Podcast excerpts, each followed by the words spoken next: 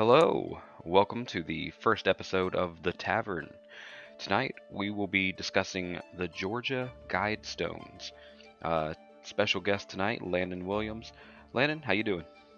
Hey, uh, I'm doing. Doing? well, it's good to have you here, man. Glad to have you to talk with me tonight. Um, I'm sure you're aware of recent activities um, on the 6th, actually, so only six days ago. The Georgia Guidestones were bombed. Uh, what are your thoughts on the guide stones in general?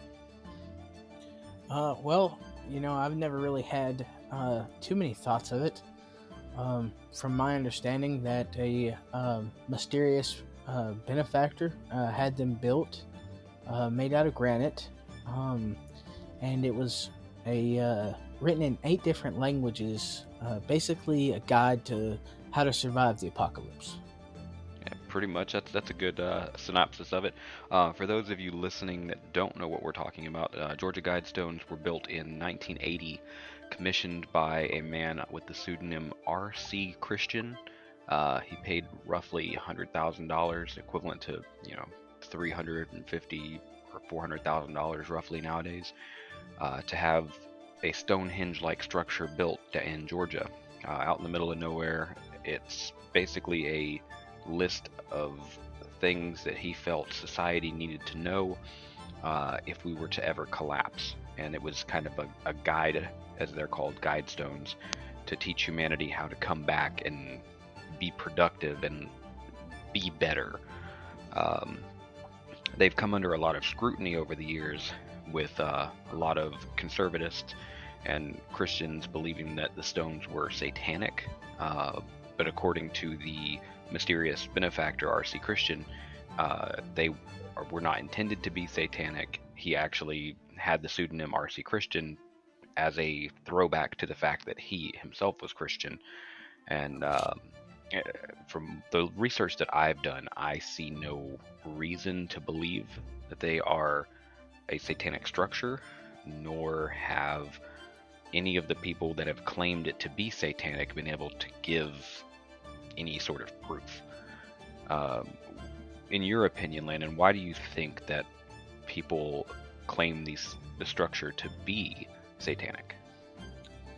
Um, well, uh, there's uh, the writing. Uh, some of it says that um, uh, to help control population, to keep the uh, humanity under 500 million. Uh, All right, let me pause you right there, and I will read that exact. Um, the very first rule, for those of you who don't know, uh, number one on the Guidestones is maintain humanity under 500 million in perpetual balance with nature. Go ahead and continue. Oh yeah, that's that's what I was going off of too. Uh, it says to you know guide reproduction wisely, improving fitness and diversity. Mhm. Uh, to unite humanity with a living new language, because Mhm. You know when you come into apocalypse, right? You know, uh, it's like evolution, right? We we weren't all talking English or uh, Spanish or French or you know Dutch of any kind. Yeah, No, believed that- we those are- one language that the whole world spoke. Right, and they were developed over time, uh, you know, over existence.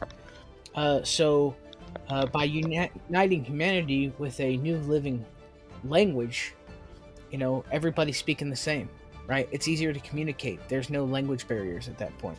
Mm-hmm. Uh, the the fourth rule uh, was passion, faith, tradition, and all things with tempered reason. Right. More fundamental Christian beliefs. Right.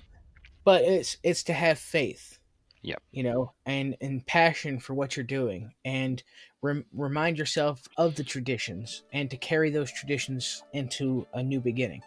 So again, so far I'm not seeing anything satanic about this. So yeah, it's a little weird that right. you know he said bring it under 500 million, but it says with balance with nature. Because he essentially was saying that you know we're the world's overpopulated and we're destroying our world because we're just breeding uncontrollably. So it wasn't necessarily, you know, it, the guidestones were built with the idea that the world had already collapsed. The end of days had come, and if we were to rebuild and rebuild strongly, that we would try to be mindful of you know, our population and not do this again. So I don't think it was. I don't think it's saying, hey, we need to kill off everybody except for 500 billion, which I think is the only like straw someone could grasp at, at least that I can see. So, Ah. uh, my theory on that uh, is uh, it's projected that when the apocalypse does come, only a quarter of the world's population will survive. Yeah. Uh, so, I mean, uh, how many people do we have living in the world? You, you know, uh, what, uh, 13 billion people? Uh, I'm Yeah. not sure. I don't, I don't know the math on that. Um, but so you got to think that you know, a quarter of that, you know, might be less than 500 million. Yeah, I, And- I don't know. So the theory goes that um, you can think of the human body, right? Uh, the, the human body's like Earth. Earth is the human body, right? Mhm. And, w- you know, w- with global warming, right? It's the Earth getting sick, right? And we get fevers when we get sick, right? Yeah. And that's our body's way of trying to expel the um, whatever's bo- a- ailing us, right? Yeah. Uh, the the bad, leaving the bad, and the the more we do, and you know, get into that whole, um, we are the virus, Yeah, no, I believe that. and Uh, you know, we're definitely not taking care of the planet we were given, regardless of your religious standpoint.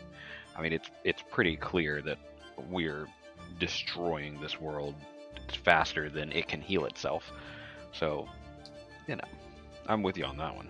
We're definitely Right. uh, if people are a virus. I 100% agree with that. right, and that's why it says in perpetual balance with nature, Yes, you know, because it's that's all all for. right, one ecosystem. Uh, it moves on to protect people and nations uh, with fair laws and just courts, which obviously you're going to need if you're rebuilding after you know the end of the world.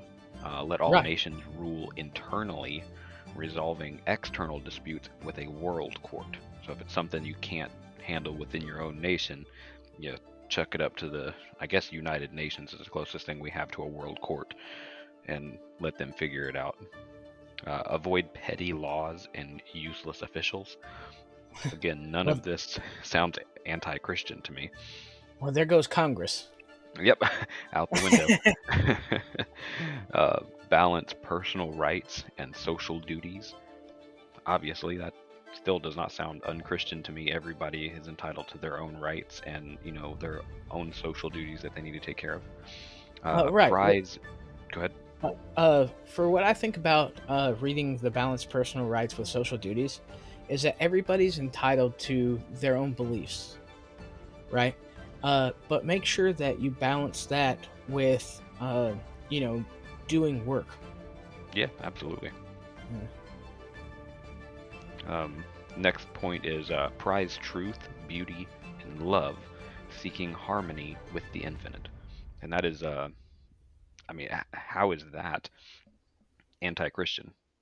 That essentially is saying to love yourself, love your neighbor, like everything you should follow truth, beauty, and love, and seek harmony with the infinite. Whatever God you believe in, seek to be one you know what I mean? Try to replicate Yeah. that that holy of holy and be that love, be that beauty and that truth. Uh, it moves on to be not a cancer on the earth. Leave room for nature. Leave room for nature. He reiterates that twice. Be not a cancer on earth. I I'm just not understanding why this would be considered satanic. I'm not.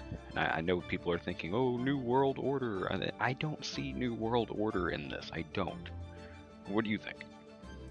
Uh, well, uh, before I continue, like uh, going back to the bullet point 10, uh, be not the cancer on earth and leave room for nature. Uh, it goes back to what we were talking about on uh, the first bulletin, which was maintain humanity under 500 and that uh, in perpetual balance with nature, and that we are the cancer of the earth because we're, you know, going above and beyond with uh, Mhm. trying to destroy uh, in order to create. And there is uh, no room for nature uh, when we are full of greed. Absolutely, absolutely. Um, now, as far as the satanic things go, uh, just recently uh, was the first time I heard anything about the Georgia Guidestones um, being any kind of uh, satanic uh, thing. And I know that um, I was reading BuzzFeed. Uh, Kandiss Taylor, uh, who sought to be the GOP nomination for the governor on the platform of, you know, Jesus, guns, and babies, mm-hmm. uh, had promised to sign an executive order uh, dismantling the monument if elected and produced a campaign video uh, vowing to demolish the satanic Georgia Guidestones. Wow. mm-hmm. Interesting. Did she give any reason as to why she felt they were satanic? Uh, I I didn't read that uh, in in the uh, article, um, but you know, it's just that was something I had picked up. Yeah. I mean, they've only been around since 1980, so I mean, I, I don't understand how quickly this became. Oh, it's uh, you know, it's Luciferian. You know, I, I'm not seeing it but you know everyone's entitled to their own opinion. I'm you know I'm a Christian man, so I don't I don't want that to be misconstrued. You know I, I believe in the Lord and Savior, um, but I also believe in looking at things from a clear perspective and not being clouded by misconceptions and judgment. Um, every bit of research I've done insists that Mr. R.C. Christian was a Christian and did this with Christian intent. So, I don't know. Can't say that I agree. Um, oh, why do you think they were bombed? What's your personal thought process um, on that? Well, I mean, you know, as as you know, I don't know that much about the Georgia Guidestones. Okay, but what I do know uh, is it's it's a mystery. There's there's so much, um, so many questions, I should say, of you know why? Why were they built? Um, you know uh, this rc christian um, you know what what gave him the inspiration to create this work of art? Well according um, to him he was part of a group that had been planning the georgia guidestones for over 20 years um, before actually going on to have them built. And uh, let me see here um, he had arranged payment for it, and again, I, I think I mentioned this earlier. It equivalent it equates to about hundred thousand dollars during that time. But uh, they had been working on plans for this for over 20 years because he believed that there was a uh, end of the world coming, and that it was kind of like he knew that we needed this. That was his concept, at least. Well, uh, now I know that uh, you know, uh, the Georgia Guidestones uh, weren't just a monument that had the, uh, you know, eight different languages uh, with the Ten Commandments, if you will, uh, written on it. Um, it was also a sundial and an astronomical calendar. Mm-hmm. Um, Built now, to withstand catastrophic events. Right, and uh, you know, with with dimensions of eugenics and population control, uh, and the global government, uh, I I believe that is what could have made them a target for that uh, far. Oh my heavens, uh, far right conspiracy theorists. So, do you believe that it truly was a Christian? Um, the word I'm looking for. You know, like a, like an extremist that bombed it. Do you think that's really what happened? I mean, that's what people are saying, but. Uh, well, uh, the, I I'm not quite sure. Um, I, do I think I, it was a Christian extremist? Um, perhaps. Um, I haven't really gave that a thought. Uh, whoever did it, uh, be Christian or not, uh, really didn't take the time to understand, um, what the guidestones were actually saying and what they were intended for. I agree with that. Uh, I I just think it's very interesting. I know the reason that I that I qu- questioned you that way is because we have video footage of the explosion and video footage of a truck driving away. But yet we don't have footage of who did it. And six days later, we still have no suspects or anything. Oh, well, if you're talking like that, I definitely think that it was some uh, inside job of sorts. Uh, I know that the Georgia Bureau of Investigation is working on it, Yeah. um, and I haven't seen anything. I mean, they haven't caught nobody yet. No, but they but- they were very quick to dismantle it, saying that it was um, it was for the safety of the public that it because it had been blown up, it was no longer stable. But I'm looking at you know the pictures of the explosion, and the capstone is still balanced very well. They could have Right. just caution taped this off and left it like that, and you know put a fence around it, and it still would have stood up. So it's interesting to me that they chose to finish dismantling it instead of making it just more protected and leaving it up so people remembered what happened. So I, I don't know, it's just weird to me. And the fact that they did that so fast. Yes, I mean it was literally the same day. They went ahead and just dismantled the whole thing instead of leaving it, you know, up. And it obviously was still standing. Yeah, they blew up one whole pillar, but it was still standing. So to me, it must not have been that, you know, rickety, I guess. I mean, and this isn't the first time that it was attacked. Uh, back in 2008, uh, someone defaced it with graffiti, uh, talking And about death to the New World Order. Yeah, 2014. Um, they did it as well, vandalized it, uh, saying, I am Isis, goddess of love. Not sure why that was chosen. Um, yeah, end of the New World Order, all that. Uh, I had a, another question here for you. Do you think they'll ever re- be rebuilt? Um, well, there has been talk of them um, possibly rebuilding it. Mhm. Uh, I know they said that if the guide stones were ever uh, destroyed or whatever, it would it would go back uh, to the an- uh, owners of the the original landowner, uh, I Mhm. believe. Um, now I know that the uh, the Elbert County Board of Commissioners, uh, the chairman Lee Vaughn, um, had said that uh, had asked for permission from uh, excuse me the GBI asked for permission to bring the remainder down because they wanted to dig into the blast areas but investigators were concerned about the stability of the remaining stones Yeah. and he told them just to go ahead and push it on over Wow. uh, now I, he caught um, a, a lot of uh, backlash uh, from the locals. Apparently, Mhm. uh, he had received phone calls from a man in Tennessee who had never visited the Guidestones, yet wanted to make a mandatory donation for a rebuild. Uh, Wow. It's it's definitely gained traction uh, as far as rebuilding it. Uh, the uh, uh, a couple people uh, who I guess are granite workers or make granite or whatever had also said that they would be willing to uh, put in donations uh, to help rebuild it.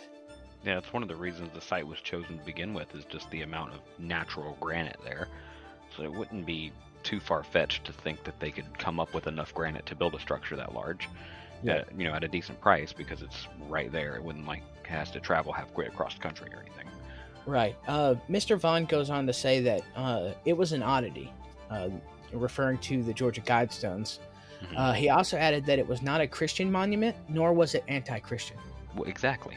And that's why I don't understand because it, it was definitely built with Christian intention, at least according to Mr. R.C. Christian, but he tried to make it as fair across the board for the entire world to be okay in case of a calamity, you know? Right. Um, so I'm not sure if you knew about it, but there was uh, at the base, it talked about there being uh, placed six feet below, uh, there being Time a time capsule. Well, the monument doesn't actually have it inscribed that there was ever one there. It looks to me as if it was written like a blank slate. If someone wanted to put one there, because it says place six feet below this spot on blank, and then the next line is to be opened on blank. So to me, that doesn't state that there was ever one put below it. Um, I know when they did the excavation, they didn't find anything. Right, But- they dug seven feet deep. Yes. But do you believe there was ever a time capsule there? Um, I can't speculate whether there was one or not. Okay, well, we're on the same page there. I, I just don't feel like there was ever one put there. I think it was with the idea of, hey, should we put one here? It's already ready to go, you know? Right, and I have the same uh, theory as that as well. Okay. Um, one last, you know, question before we wrap it up.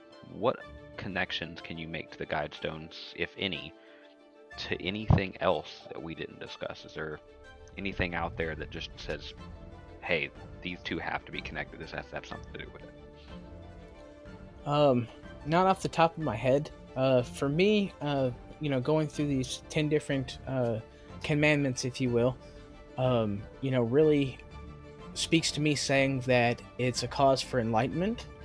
You know, uh, on the off chance that anything ever happens and, you know, uh, an apocalypse event, you know, comes to fruition, you know, th- those are good uh, rules to follow. And it's all about uh, being one with nature and uh, to develop a higher sense of purpose uh, and to become enlightened, if you will.